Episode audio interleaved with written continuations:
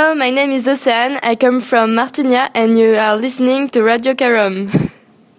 You're listening to Rohan Parrant Method, where we talk all things fitness, mindset, well-being, performance, and lifestyle design, so that you can live a high-performance life. I'm actually going to have to change the intro because I'm considering expanding beyond what we normally do.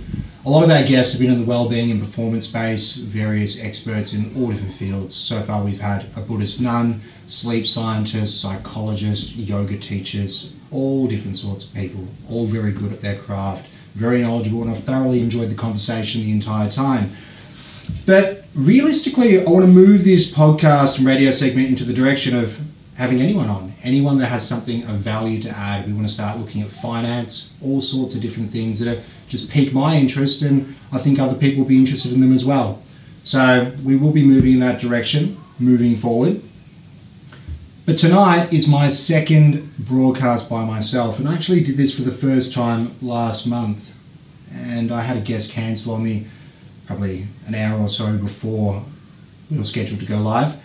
And I thought, you know what, I'm going to wing it. I'm just going to jump on and I'm going to have a go and do a live broadcast by myself. And I pulled over the car and did a couple of random dot points, making a list of 100 and something reasons why you feel like crap and you think your life sucks and we got some really good feedback. We got through 50, people loved them. A lot of them seem to hit home with a lot of different people, and many of those things I learned along the way, either working with clients or personally experiencing myself, or learnt from mentors and other people along the way, studying everything. It was just an accumulation of a lot of different topics. So we're going to continue with that, and I'm probably going to go through another 30 to 50 tonight. And just so you know, this is literally just dot points that I have written down, and I'm going to share them, and I'm going to talk about each one and to see what comes to mind. So, number 51. Uh, and before I say anything, for anyone that hasn't listened to episode 1, go back to uh, episode 20, I believe it was, of Rohan Parrant Method, which was the first 50 of the reason why your life sucks and you feel like crap. So, we're going to do another probably 50 today. So, number 51 is you don't measure or assess progress. It's a really a really common thing that I see a lot of people doing. So they actually don't know if what they're doing is actually working. A lot of people, I use uh, training for example, people go to the gym, hypothetically, they go to the gym and they're going in there and they're training and they feel okay and they seem to be, you know, feeling better, but they really don't know if they're actually putting in the work and getting the result they're looking for.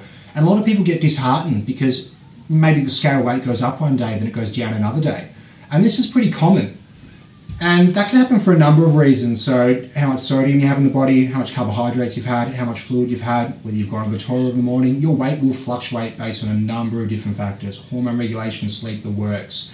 So, a lot of people get stressed when their weight stays the same despite all the hard work that they've been putting in at the gym and they don't feel like they're getting the results they're looking for. But if you did things like girth measurements and taking photos, how clothes fit you. There's various other methods that you can use to track your progress. Scale weight is just one element, and realistically, it's just a guide. Because unless you're in a weight division sport, like boxing or something, your scale weight doesn't matter. You're more concerned about body composition, to be brutally honest. So, yeah, measure and assess your progress because how do you know if you're moving in the right direction if you're not tracking it? You're just guessing, and that comes to anything in life. You need to measure the success. Are you moving in the right direction? Are you moving towards the outcome that you want, or are you moving further away from that outcome? Are you moving further away from where you'd ideally like to be? So that's definitely something to consider. Number 52, you don't count your blessings. I know so many people that are very fortunate. Many people looking from the outside would consider them to be successful, wealthy, all sorts of things, have the dream partner, dream life, happy children, the works and they're always looking for more. And don't get me wrong, I think there's an important aspect where we should be driven to be moving forward and being our personal best and excel because we are here to grow and develop with time. But if you don't count your blessings and you're not grateful for what you have, you're not going to appreciate anything. It doesn't matter what you get, it doesn't matter how much money, you're never going to be satisfied, you're never going to feel fulfilled. So, simply practicing some gratitude in your day to day life, counting your blessings, simple things. You woke up this morning, maybe you saw some people smiling in the street. As soon as you start doing this, you'll notice more and more things around you to actually be happy about. and be grateful for. Whether it's the little things that your partner does, whether it's you got a, a co-worker that you really get along with and you've got some inside jokes. It's just these simple things that you can be grateful for. And it might not seem like much, but the more you focus on those things, the more you'll notice. There's a system called the reticular activating system, which is big on it pretty much filters all the information that comes at you at any given time. I'll go into that in another episode. Love the backing behind the reticular activating system, and I highly recommend that you check it out. Number 53, you forget your accomplishments. Everyone's accomplished something. I often get people come to me and they say, you know, I just don't feel successful. I don't feel like I've achieved anything. And when we really look at their life and how far they've come compared to where they originally were, they've accomplished a lot. There's some young people out there that have been crushing it in business, or they've been an exceptional athlete, or maybe they've got a mortgage at a young age, or maybe they're a single parent and they've successfully raised young children while studying. There's all these amazing accomplishments that these people have been doing, and they just don't even they don't remember them. They don't retain them. They don't really appreciate the fact that they have done them. They don't give themselves enough credit. So I think it's essential. Don't forget your accomplishments. That'll give you confidence to keep moving forward and give you the confidence to try new things as you continue to move forward, knowing that you've already accomplished so much. It's a very simple strategy, very effective. Another thing to consider would be number 54. You forget the obstacles you have faced and overcome. If you think about it, you've survived every bad day that you've ever had so far. And some of you have had some really bad things happen to you, myself included. Pretty much everyone I know has got a sad story. And you know what? You survived it. You're still here. You're moving forward. So the fact that that's happened, each obstacle wrapped them, whether it was overcoming, finding finances when you need to cover some debt or anything, a health complication that you had, or some sort of other obstacle or adversity that you had to face at some point, you beat that. You actually overcome that. So don't forget that. You're pretty resilient because you've survived every battle that you've been through up until this point. And that should give you confidence to continue moving forward for future battles. Something I'm going to be discussing in the future because we all face battles every single day to be able to live the life that we want to do. Simple things like when you go to the supermarket, you face a battle whether you want to buy healthy food or buy food that's not so good for you. It's always a battle, but I'm going to delve into that in another episode. Number 55, you don't model success. Let's say you have an outcome or a goal that you want to achieve. Chances are someone else has done something very similar. So you can save yourself a lot of hassle and a lot of time if you model that person. You don't have to copy them, you don't have to embody their personality and take on all the traits. You don't have to become an identical version of them. You have to have your own unique spin on it.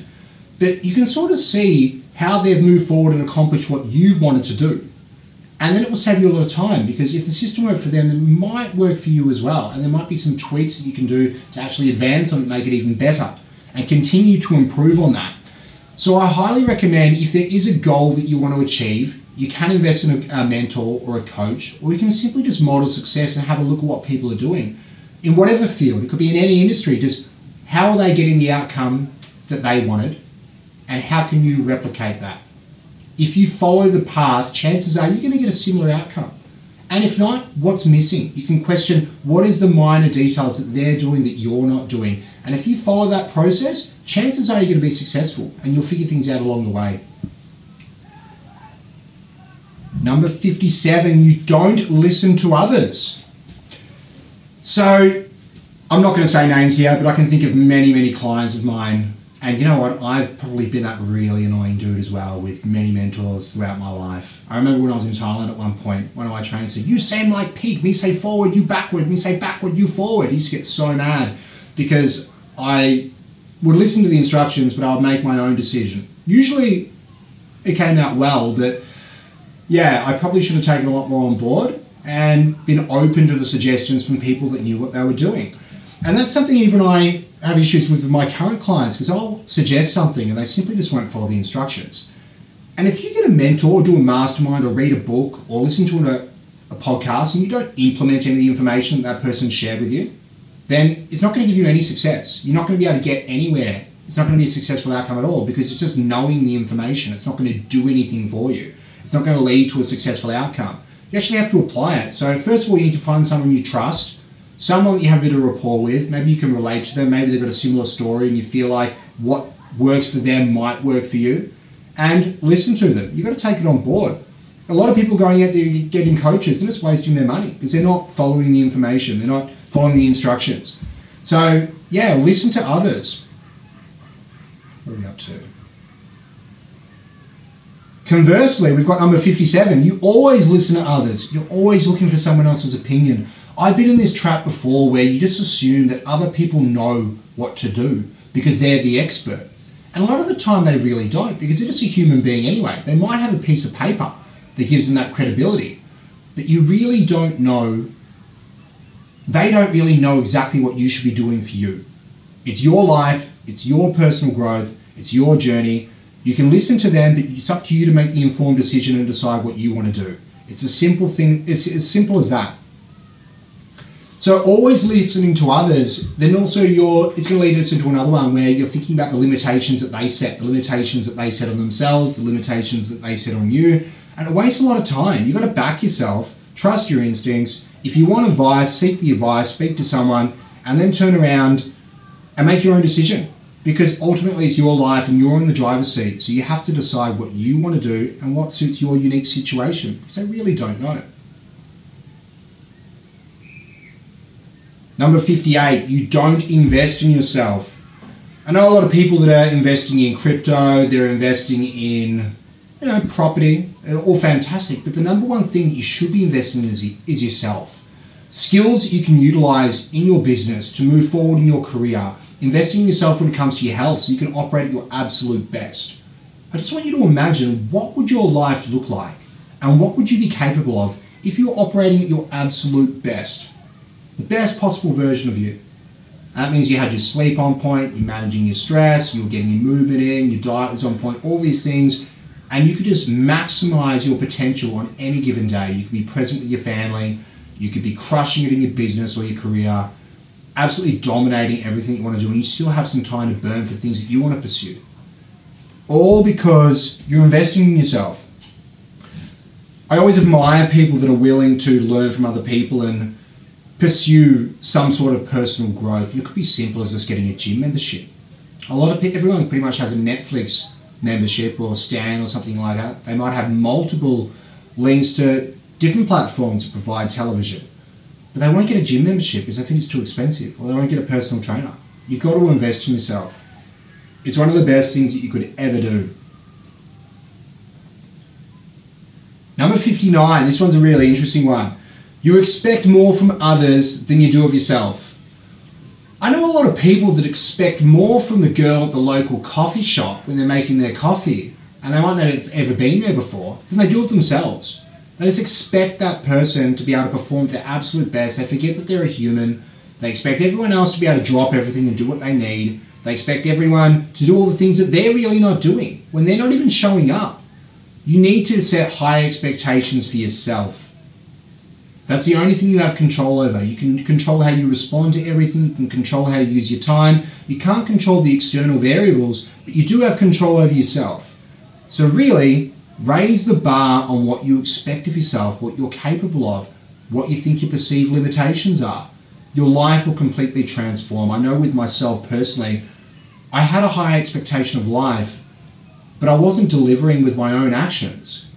And you have to, again, to be able to coach people and lead people, you have to model success for yourself. You have to hold yourself accountable, hold yourself to a high expectation where you can continue moving forward and continue growing. And, you know, attack new challenges head on and continue moving forward. So have a higher expectation of yourself. I highly recommend that you give this a go.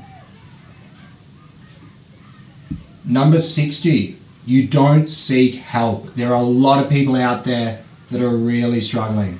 Could be simple things, but they don't ask for help.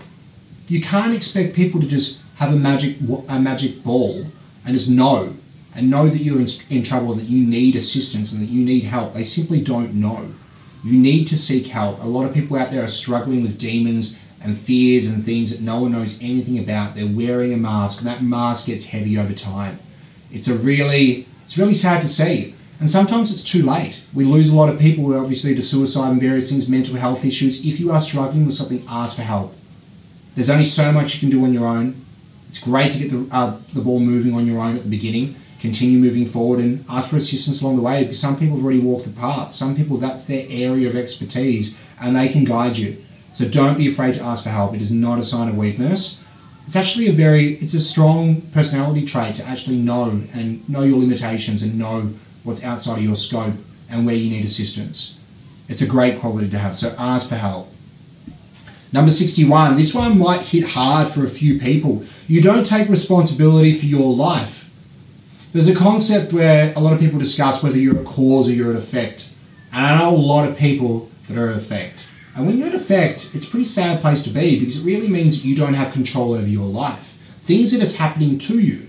Don't get me wrong, there are many things that are outside of your control. But you can control how you respond to those things. And there are many things that are inside your control, like your work ethic, like your discipline, like where you spend your time, like the things that you do, like your habits, like your behaviors. You have com- complete control over them. So I encourage you. Hold on, I lost my track. Yeah, take responsibility for your life, where you are now. Because every choice that you've ever made leading up to this point has brought you to this point. Everything that you have has been based on your choices. And by taking that responsibility, it puts the power back in your hands.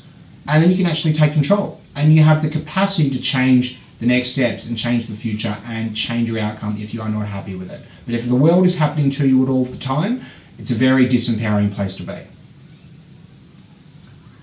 You don't deal with your past. This is also a rough one. There are many people out there running from something. We're all pretty much running from something in some way, shape, or form. Your past does catch up to you mentally. It takes its toll. You have to deal with what uh, with the things that are in the past. Leaving things in the past is important. You have to be able to work through them. You have to address them. Whether you need counselling, whether you need a psychologist, whether you need some other form of intervention where you can actually get some sort of relief, don't carry that heavy backpack with you all the time. It gets draining and it gets really heavy. So I encourage you face your past because it will impact every decision you make in the future. A lot of us have these limiting beliefs that stem from negative experiences that we've been through. So I really encourage you face your past because it is having an impact on your life. Number 63. You keep doing what isn't working for you. The definition of insanity is when people are doing the same thing over and over again and expecting a different result. And we've all been there. We're on that hamster wheel doing the same thing over and over again, expecting a different outcome. We know where this leads. We know what this behavior leads to. We know that what we're doing right now really isn't working because it's not giving us the desired outcome. If we're not happy with the position that we're in, if we haven't achieved what we want to achieve, then what we're doing right now isn't working. So you have to ask yourself, how can we do better? How can we improve on this? What is the missing piece of information that'll make, make the difference to move me towards the desired outcome that I want? So stop doing what isn't working for you personally, because it might work for someone else, or it might have worked for you in the past, but your situation's changed now. You have to accept that, and you have to look for other strategies and other assistance. Number 64 you set your standards low and you meet them. People say, I can't a lot, I don't know. It's just constant, or I just can't do that because I've always done this. I've always quit. I've always failed. I can never achieve that. I'm not good at this thing. They just got these limiting beliefs all the time. That's a standard they set for themselves, and they have this internal dialogue in their head over and over again, reconfirming and reinforcing these beliefs all the time. Limiting beliefs are a whole other factor. Would love to address that in a future episode. But these limitations that people set on themselves, they meet them. You set your own standards. Don't allow someone else to set your standards, but I want you to set the standards high. And this comes back to what we discussed earlier about the expectations that you set for yourself. Those expectations that you set and the limitations and the standards that you set for yourself literally shape your entire life. I know many times where I was dead set focused on doing something that a lot of people thought was out of reach, but I was 100% committed to that idea and I knew that it would work. And other times where I simply just couldn't move. I was just trapped with self pity or whatever else was going on in my mind, and I just couldn't move in the right direction for whatever reason. And it was all based on my mindset. The standards that I set for myself at those times weren't very high, and I was meeting them. And that's where you stay. So I encourage you have a higher expectation of yourself, which we've already covered, and set the standards for what you want for yourself and your life high. For everything, have a high expectation of life, but be willing to do the work to achieve it and get it. Number 65, you don't take risks. I was talking to someone today about, I actually, I did a video the other day, another live on Facebook. We were talking about how people frame getting rejected or failing or losing a game or something as trauma, as all sorts of negative emotions are all trauma. And they don't take risks because they're scared. They've been burnt before. Maybe someone told them to get lost. Maybe someone cheated on them. Maybe something happened. They're like, I will never love again because someone cheated on me. Or I had food poisoning at a restaurant. I'm never going to a restaurant ever again. If you have one negative experience, you shouldn't let it stop you from pursuing other things. You can modify your behavior. You can change your standards. You can implement strategies to prevent yourself from having the same problems arise. But you need to get back out there for whatever it is. You must take risks. So many people have dreams and they're perfectly capable of doing it, but they won't risk it because they're scared of looking stupid. I had to get over that. There's so many things out there that I am not good at, but I'm determined to get good at them. And I'm prepared to look like an idiot in the process. It's a learning process. You have to learn. No one starts off as a black belt. You might have high potential as a white belt, but you have to earn each rank. You have to go through the process. And then you get that confidence step by step from being in the trenches, from going through the mud, from doing battle in the arena, from doing all these things. That's where the confidence comes from. So you must take risks because that's where growth comes. If you settle for what you have now, you will not grow or develop in any way, shape, or form, and you will have a lot of regret. And a lot of people try to make up for lost time. You don't want to have all these regrets. You are perfectly capable of moving in the right direction on pretty much every dream that you actually have, if you're willing to do the work. So take the risk, a calculated risk. I like, I might add, not something where you just go reckless. We don't want reckless risks. We don't want uh, risk-taking behavior is fantastic when it's calculated. I just want to clarify that. Number 66, you don't hold space for yourself. This is a tough one. I'm going to give you an example. So, men in particular really struggle with emotional regulation, and this is also going to move into number where is it? Number 67 as well. So, in terms of managing emotions or experiencing emotions, we're pretty much conditioned from a young age that we're not meant to have emotions at all. And the only way we're logically allowed to express them is when we get mad. And that's why there's so many men out there that are expressing their emotions through pain or whatever it may be, or hurt, through anger. And it's leading to some really, really bad outcomes, not only for them, but for people they care about and the community.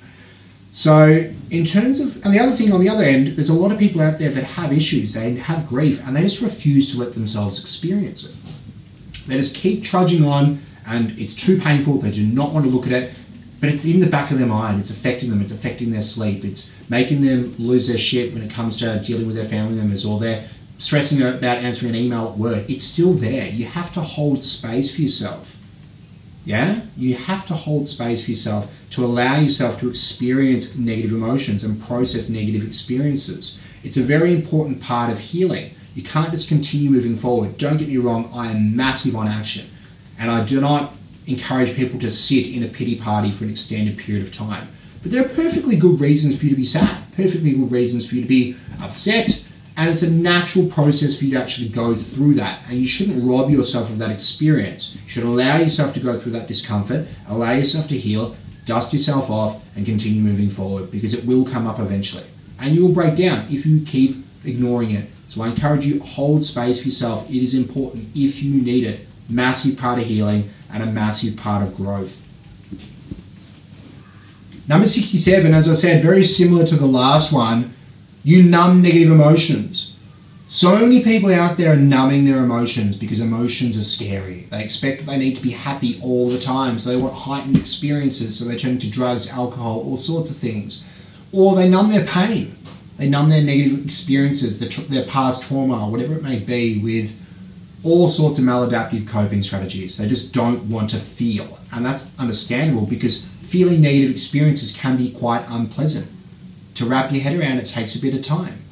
But if you learn to go through it and realize that you're okay, you develop resilience and then you can overcome future adversities. And as that resilience grows, you can face harder struggles. Not that we want to, but they will happen. It's a part of life. There are peaks and troughs, and sometimes we have pretty shitty experiences. But you have to allow yourself to experience them. Then you can make informed decisions and you can navigate your way through them with a clear mind. Stop numbing your emotions. Number 68, you avoid being uncomfortable. A lot of people out there don't like being uncomfortable. And don't get me wrong, I'm big on comfort. I enjoy being very comfortable. But at the same time, I'm also big on challenging myself and exploring new horizons. Even tonight, it's a little bit awkward. I keep looking back at the camera, doing this live, not sure how it's going. But it's a bit of an experiment, and it is a little bit weird. First time I did a presentation, it's pretty weird. Like it was uncomfortable. There's that little bit of a stress from doing a new experience. But that's where growth happens. And we touched on this before with one of the other entries. You have to get comfortable with being uncomfortable. You have to challenge yourself. And then that confidence will grow that you can do hard things and that you will survive them and that you can do exceptionally well. And you'll be able to perform under pressure time and time again. So focus on getting comfortable with being uncomfortable. Stop avoiding it have those uncomfortable conversations. Do those things you've been putting off. Dance in public. Do whatever you need to do to get out of your comfort zone because that is a really good way for you to develop and grow as a person and learn a lot about yourself. And that confidence will definitely come from that. Number 69, you are scared of being disliked and criticized. Everyone's scared of being disliked and criticized. You know what?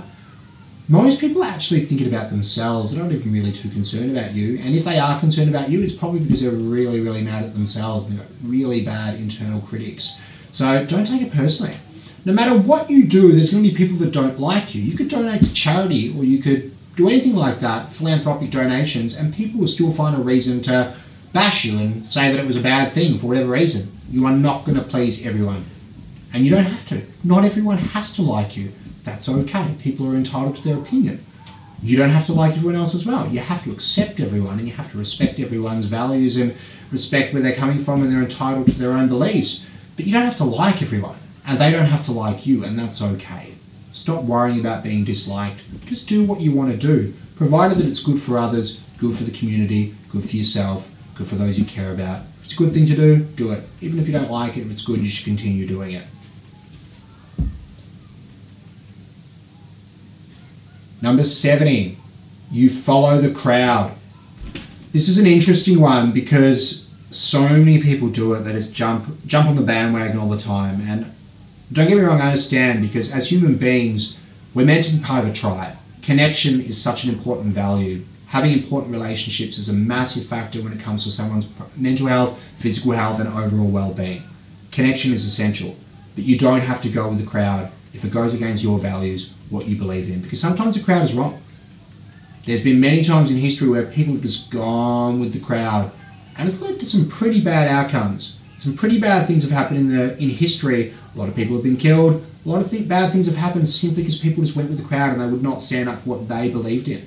And a lot of people go along with the crowd and they're really unhappy with the process, really unhappy with that outcome because it doesn't it doesn't actually feel good to them. So I just want you to be mindful you are in the driver's seat of your life.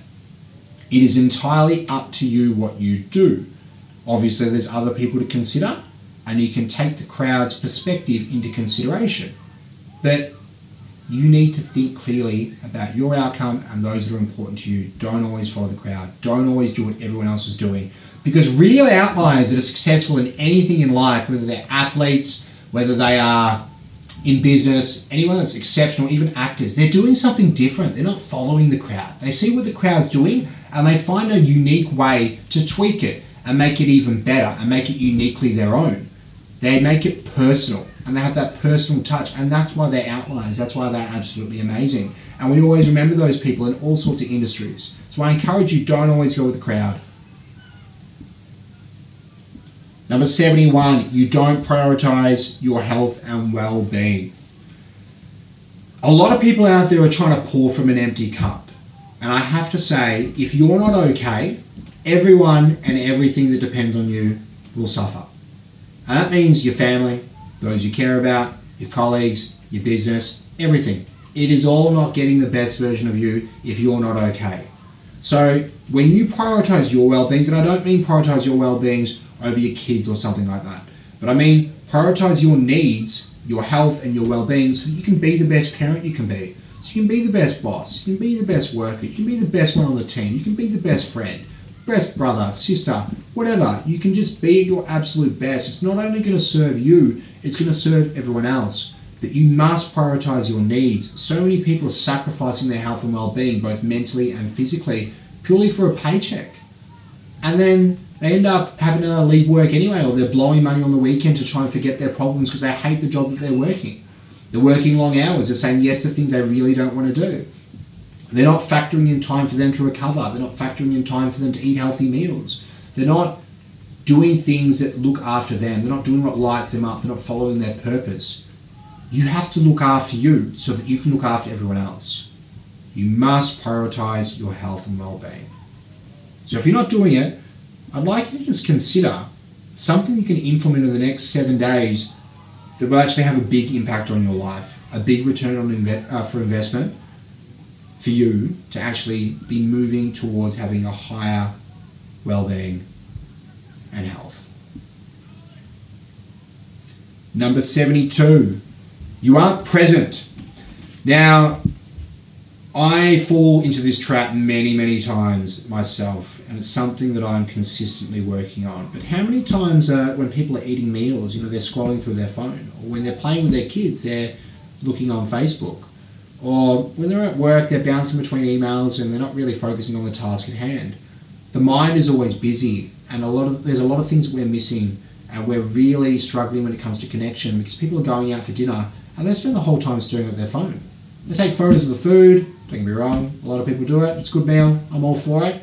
But really be present with the person you're sitting with, with your colleagues, with your kids. Give them your attention. Practice active listening. Bring your awareness to what is happening. Great way to do this would be practicing mindfulness, very simple strategy. You can just bring your attention to the present moment. A simple thing would be focusing on the breath. It's a great anchor. You can bring the awareness to your belly rising and falling with each breath, the slightly cooler air coming into your nostrils and the slightly warmer air leaving your nostrils on the exhale. There are so many ways you can be present. You can go for a walk in nature. You can feel your feet if you're going barefoot, going for a walk in a park or at the beach. Feel the water against your skin when you're in the shower. You can be present when you're brushing your teeth, but the more you practice mindfulness, you'll be more present in those intimate mo- moments that you have with family members, when you have with colleagues, when you're really there for your clients if you're a coach, when you're spending quality time with your kids. Are you present or are you going, hold on in a minute and you're watching TV? Because that's really not being present. We want quality time. So to bring your awareness to the present moment as best as you can. It is a skill that you will get better at over time, so I highly recommend that. Number 73, you aren't disciplined. Whatever you want in life is going to take a certain amount of effort. And it's not just short term where everyone relies on motivation, it has to be ongoing. You need to be disciplined if you want to move in any direction because it's going to be consistency over time and it will have a compounding effect. If you are not disciplined, you are really going to struggle to achieve the things you want to achieve. It's just simply not going to work. Now, discipline can be formed in many, many ways. It could be attending training when you don't really feel like going, going to the gym even though you don't feel like it. When we really think about discipline, a lot of people rely on motivation instead of discipline. People say, How can I get more motivated? Motivation is really only here to get you started. It's to get you moving at the beginning, but it doesn't last. It's an unreliable feeling. You really have to develop discipline to do what needs to be done even when you don't feel like it. You can't be like, you know what, I don't feel like paying rent this week. I don't feel like paying that bill. I don't feel like feeding my kids. If you played everything off feelings, your life isn't going to be very happy. And you're not going to be very happy. It's not going to be a very good outcome. You really need to develop discipline to do the things that you want to do, to make better food choices if that's something you want to pursue. You can't be a slave to your emotions. And this comes back to the, the pillars of health. It's your discipline dramatically improves when you're adequately fueled, when you've had quality sleep, you're managing stress, when you're having quality relationships, when you're doing things you enjoy. All these things contribute to the level of discipline that you can apply to anything that you want to do. So I really encourage you look at the different ways that you can increase your discipline. Pick something and commit to doing it and build a reserve of energy that you can throw at whatever you want to do. Look after your health, which is another thing that we brought up. That's going to help with discipline. And I'm not saying you have to go full on commando styles like you're in the military. It would help if you really want to pursue your dreams. But discipline is vital for everything you want to do. And I've called myself out on this recently. I always consider myself pretty disciplined. I'll be very determined if I wanted to do something. But I raised the standard of what I expected of myself. And I don't expect anyone. I'm very tolerant of what other people do. I like to encourage people to be the best they can be, but I can't force them. I'm not here to persuade them or convince them. It's entirely up to them. But I know a lot of things have changed when I raised my expectations and I started practicing more discipline in the things that needed to be done. Not just when I felt like it, not just for a week, but ongoing. You have a fixed mindset. So, for those that don't know, a fixed mindset is the opposite to a growth mindset. So, a fixed mindset would imply that you really can't develop skills or learn. You, what you have right now is what you will always have. And many people are trapped in that. They're like, I can't, I'm not good at that. I'm not good at public speaking. Or I'm not good at sport. Or I can't dance. And that's it. It's this limiting belief that keeps them stuck. And the whole concept of neuroplasticity, the fact that the brain can actually develop and change over time when you learn an instrument, when you learn a new skill, when you learn a language, when you do crosswords every day, if you consistently challenge yourself over time, your mind will develop and grow and you will develop more coordination, you will develop more skills. We do not have to just deteriorate with time. If we look after ourselves, essentially, get smarter with time if you keep challenging yourself. If you keep moving forward, and you have that idea that you can develop and that you can grow and that you can enhance yourself in various ways, you can pretty much do whatever you want. You just have to put in the work. But if you feel like, I'm just not good at this, and you're not going to put in the work, and you don't feel like it's something you can cultivate and develop and learn, you're stuck. And that is a fixed mindset, and it's not going to serve you for doing hard things. It's not going to serve you for doing things that you want to do, and you are literally stuck with the things you have right now, right now where you are, with everything you have. And I feel like you should be aiming for more, particularly if you're unhappy with that. Be willing to do the work and know that with time and with work and with the right mentors and with whatever you need to do to move towards that particular goal that you want to develop and grow, you can develop, you can grow. It is not fixed.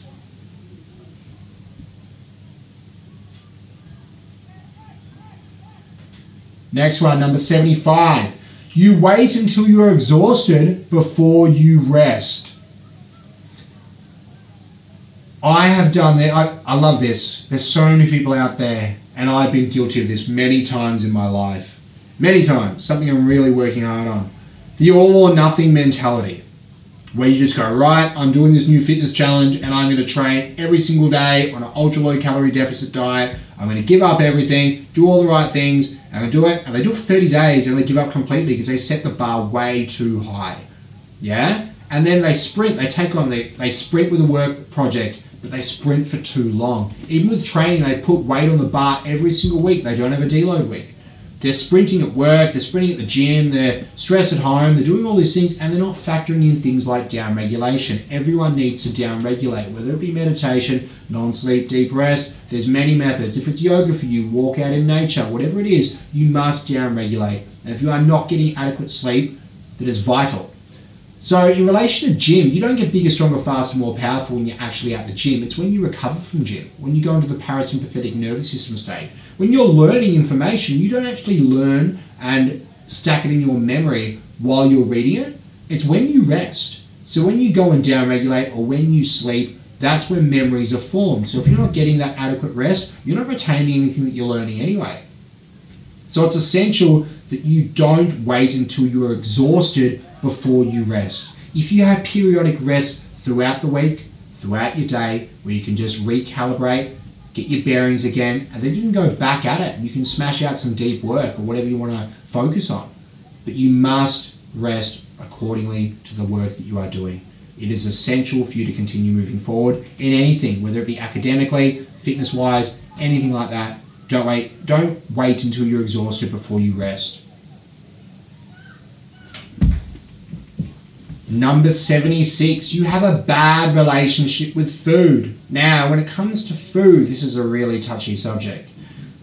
Many people follow different dietary protocols for various different reasons. Some for ethical reasons, they might be a vegan. Some people for proposed health benefits. Maybe they've gone keto for mood benefits. Some people think of food as fuel and they purely eat to fuel their body or they eat for particular health benefits. Some people do it for the dopamine hit. It's a coping strategy with, for negative emotions because they're unhappy and they want to look for an escape in some way, so they go for the sugar fix and they're living off sugar.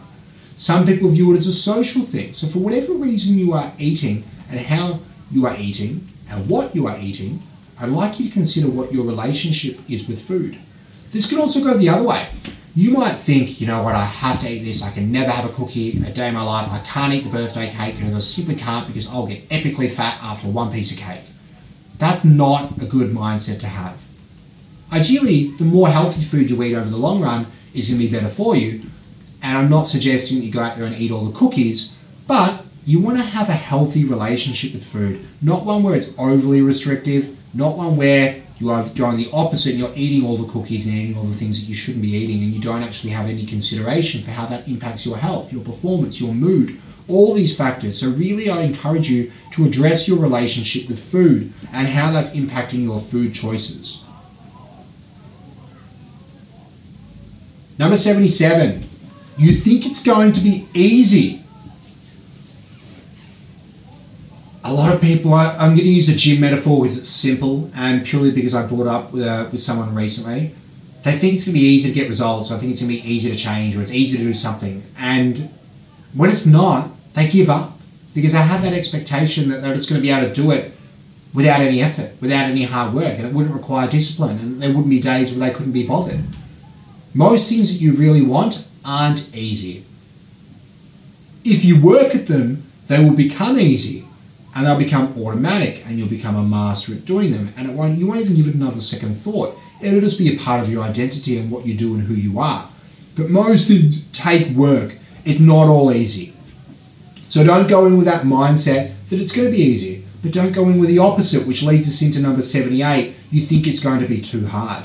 So many people put things in the far too hard basket and they don't even give it a go.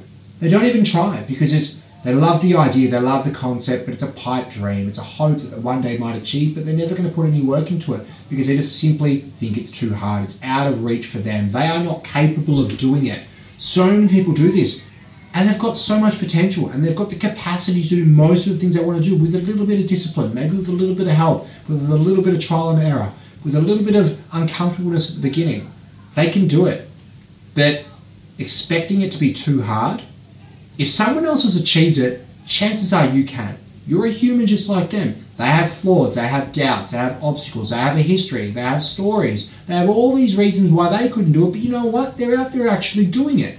And you can do it too. Yes, it will be hard, but not impossible, not too hard.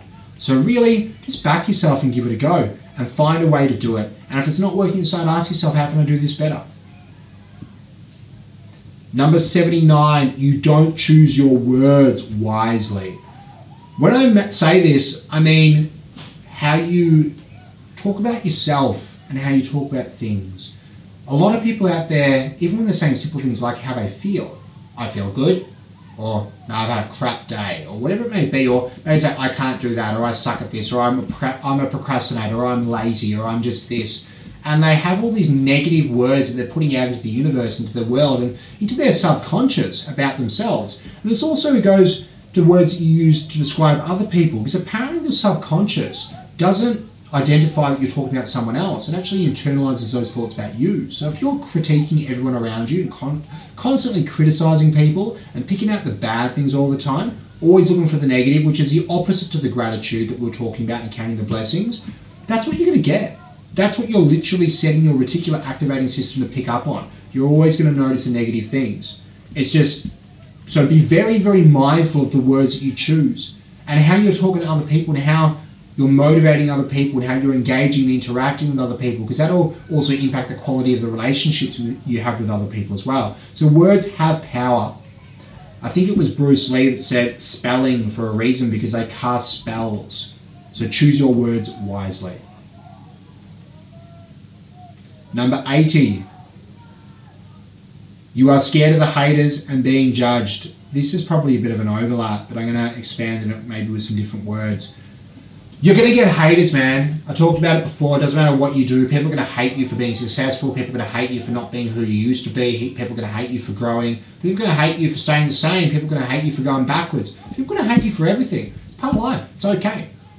It doesn't really matter because if you do what you want to do and the right people love you for who you are, that's real quality relationships. That's going to set you up really well to have quality connections and be around the right people that actually care about you and love you and support you in the right ways for you being authentically you and really embrace you for who you are.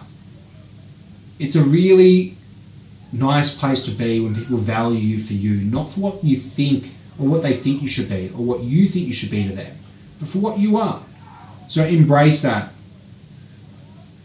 Don't worry about the haters don't worry about being judged. They're going to judge you anyway. If you don't put up a video, people are going to judge you for it. If you don't take that job, they're going to judge you for it. If you try something, they're going to judge you for it. If you fail, they're going to judge you for it. If you win, they're going to judge you for it. There's always going to be a reason for them not to like you. It's a part of life. So don't worry about the haters. Just do what you want to do.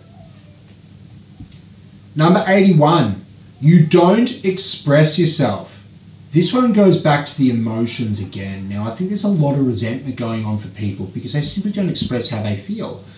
I did mention how a lot of men in particular struggle when it comes to managing emotions and expressing emotions. They usually choose things like anger, and in some cases, people choose violence. But if you're not expressing your emotions and you're just internalizing them, it's a heavy cross to carry. It's a real burden. So I encourage you, express how you feel. First of all, hold space for yourself and see how you feel. Process those emotions manage them to do the things that you want to do, but learn to express them. Tell people if you're struggling. Ask for help if you need it. Tell people about your day. Tell them how you're feeling. Tell them about your wins. Express who you are. Express your interest. Own it. This comes back to the thing about the haters as well. So it's very relevant that you must express yourself. With the modern society, we have so many ways to express ourselves. People are expressing themselves through creative dance. I really admire that.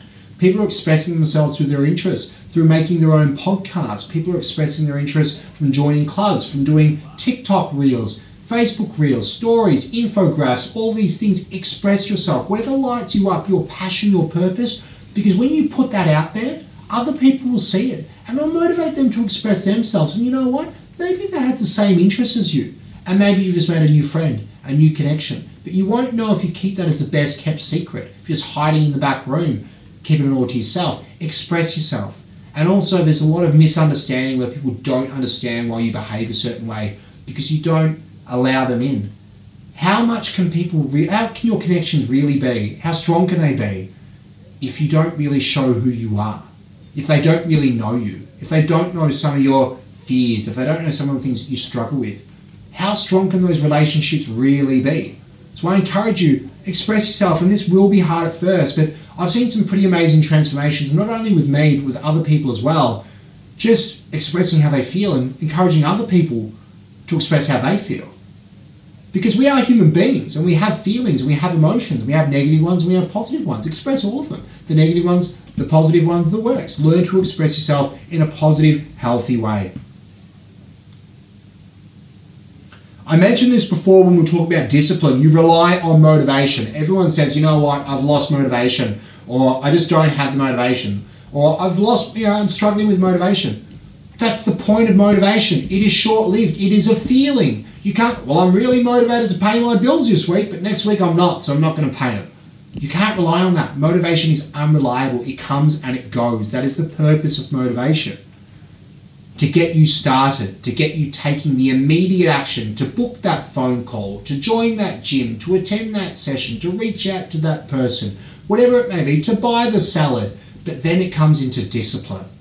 That's the next step. And eventually, I'm going to talk about that in the future. Discipline will eventually lead to pleasure because you will associate it with positive feelings, with a positive outcome. And then it will become a habit that you can do long term. It's a part of your lifestyle. But you have to go from motivation to discipline to pleasure. And then we've got consistency in the bag, and you'll relentlessly keep doing the thing that is good for you. 83, we'll talk about emotions. Another step is you can't regulate your emotions or you can't self soothe. So, we had Adela Holmes on recently, and we're talking about self regulation in terms of people with trauma. Now, there's a lot of things with co regulation, with parents needing to co regulate children. people working in residential facilities and working in therapeutic settings with young people. They have to teach people how to regulate. Even when we look at things like breath work as regulation strategies, they are valuable tools to regulate your state. Simply telling someone to calm down, for example, is really going to work because their body is in a state they have real or perceived danger, and the body's telling the mind that things are not okay and there is a reason to be stressed, there's a reason to be scared. So you need to learn to regulate because we talked about doing hard things. We need to be able to regulate ourselves during the moment when unpleasant things are happening. So I really think you should consider breath work. It's the simplest thing, or meditation. There are many other things like supplements, maybe magnesium that you can utilize as well. There's so many things that you can learn to regulate, but really, you don't want to say, you know, I'm going to regulate by having my lavender bubble bath once a week because that's not going to help you when you're at work and you've had an argument with your boss and something's happened, or when the kids are losing their shit and you need to do something else. You need strategies that you can implement in the moment to regulate your state. And over time, you'll go from being extremely heightened, extremely anxious, really reactive to things as things happen to you, and your state will become calmer. And you'll have valuable tools you can use in the moment all the time whenever you need it. And I'm going to actually run a seminar about that very soon. So stay tuned for the dates for that. It's going to be talking about how people can regulate in the moment because a lot of uncomfortable things, a lot of negative emotions, they pop up anyway. They're a part of life. We mentioned that. But you need to be able to do the things that you want to do anyways. You need to be able to regulate your state. Things with anxiety. I still get a little bit anxious sometimes, particularly when I'm doing new things. If I'm walking into a walking in blind and things aren't going for me, and I had a bit of a stressful morning, and I have to still perform and entertain a crowd and give them value or hold space for someone, it can be a little bit stressful, and I have to regulate my state. But I have tools that I can use. This goes back to a lot of people numbing their emotions with illicit substances and alcohol as well, many other things. You can learn to regulate your state naturally and you can use it at any moment that actually has a positive impact on your life. So if you're interested in that, leave a comment, reach out to me, and I'll tell you when I'm going to have that workshop coming up soon. Number 84, you don't work on your resilience. This comes back to a few things we've mentioned. So it's very hard to be resilient to negative outcomes and negative experiences and stress in general, or adversity when you're faced with it, and obstacles that come your way and problems when your health is not in order. Now, if you are suffering from health issues, some things are uncontrollable. A lot of them are based on your habits and behaviors. But if you're struggling with something now, there are things that you can do to increase your quality of health. Go to bed a little bit earlier. Eat a salad. Have more protein. Go to the gym. Go for a walk if you can't go to the gym. Do some push ups. Do some things like that that will actually give you a higher quality of health so that you can actually take more stress on top of you. There's another concept that I'll point out as well called hormesis. So, hormesis is a concept of where you actually expose yourself to short term periods of stress, which will then have an impact on how you relate to stress and how you can actually perform when faced with stress. Now, this is not ideal for someone who is already struggling with stress, already has poor sleep, already not eating right, already overworked, thrashing themselves in the gym, not recovering from workouts, really struggling with stress. We'd have to get the sympathetic nervous system under control, back into the parasympathetic nervous system through regulation strategies. Then we can introduce the short term forms of acute stress. Very simple way to do it have a cold shower. It's uncomfortable. It sucks every time you do it, but you learn to love it. You get that dopamine hit, a little bit of cortisol wakes you up. I have them quite regularly. Every morning I have one, and I pretty much don't work with any of my clients unless I commit to doing seven days of cold showers, just for 30 seconds at the end of their shower. They have to have a shower anyway. So if they can't do a cold shower when they already have to have a shower, there's no way they're going to make good food choices. There's no way they're going to go to the gym when they can't be bothered. So let's raise our ability to handle stress with periods of hormesis. We will get into that later, but first you must learn to regulate and be in a good position that you can actually handle that acute stress. Because if you can't and you're suffering from chronic stress, your resilience is going to suck. And more stress is not a good thing. If you're not sleeping well, not eating well, and then you decide to go on an ultra low calorie deficit and thrash yourself at the gym, it's a recipe for disaster. You'll be training for the sake of training and you will not get the results you're looking for because your hormones will be out of whack. Your performance will suffer, your recovery will not work. So we'll talk about that later and we'll talk about hormesis and yeah, how to raise your resilience in general to life's battles and struggles that we face. 85, very similar to resilience, you don't prepare for battle. So I'll use an analogy when it comes to self defense. Everyone needs to know how to defend themselves. And I hope you're never in a situation ever in your life that you ever need it. But if you are, you need to know how to look after yourself. You need to know that you can survive because if you don't, you can have severe PTSD. You can die. You can be severely hurt. Your loved ones and family members and people that rely on you, if you can't protect them, what are you going to do? It's going to have a massive impact. Many people that have been faced with situations that they don't have the resources or skills or experience to handle, it scars them for life. That leads to trauma. So prepare for the worst. Become battle tested. Prepare for battle, whether it's taking up self defense. Also, by increasing your resilience so that you can face things as they come to you, that will also prepare you for battle. There are many things, discipline's another factor.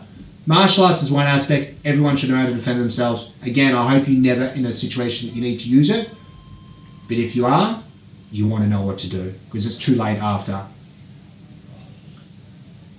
Number 86, you forget that you choose your hard.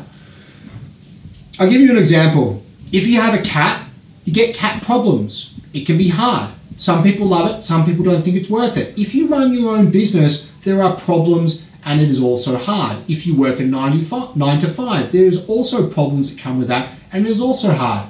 Being overweight, really hard. Training at the gym regularly, also hard. Eating a good diet, hard. Living off crap, also hard. You get to choose your hard. Everything is hard. And it goes back to increasing your resilience, your discipline, your work ethic, all these other things. But you literally get to choose your hard.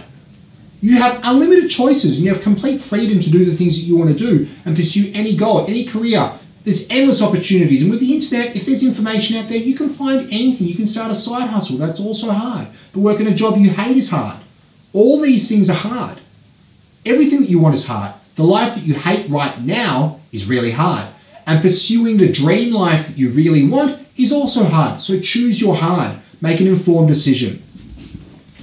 Do I have time for one more? This has actually gone quicker than I expected. 87. You don't do what works. Some things just work and you don't do them. Exercise for one. Exercise has been proven to be 1.6 times more beneficial than any other intervention for improving mood and mental health issues. 1.6 times better than talk based therapy. Obviously, combining them, you're stacking the odds in your favor, and there's many different types of exercise, but it works. Eating a healthy diet, 95% of your serotonin is produced in your gut. So if you're living off shit, you're going to feel like crap. It's just the way it is. You know what works. We know that getting extra sleep, we know that doing these hard things, we know that seeking help, we know that getting counseling if we need it. We know that if all these things that we do, we know showing up to work on time, we know that having open dialogue and hard conversations with people, these things work. You have to do what works. You know. And that comes back to discipline as well. There's many other reasons as to why people don't do it. Shame, limiting beliefs, the works. We're going to explore that in another episode. But you don't do what works. So, guys, that was number 87. So, we got through four or yeah, 47.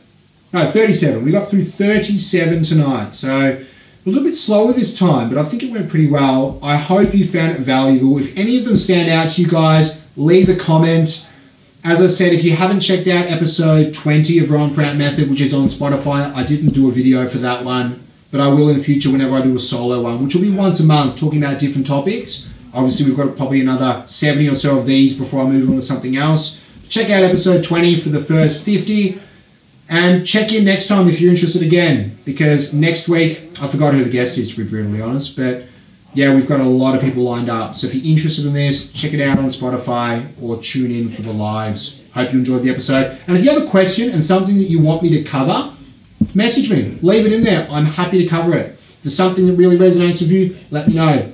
I'm here to work with you guys, so tell me what you want to hear more of. See you next week. Hi, this is Matt Joe Gow, and you're listening to Radio Carrum, which is local community internet radio. And uh, we were having a chat about community radio earlier and how important it is to Melbourne, how important it is to the scene here, the music scene, but also the wider community. So check out Radio Carrum, tune in.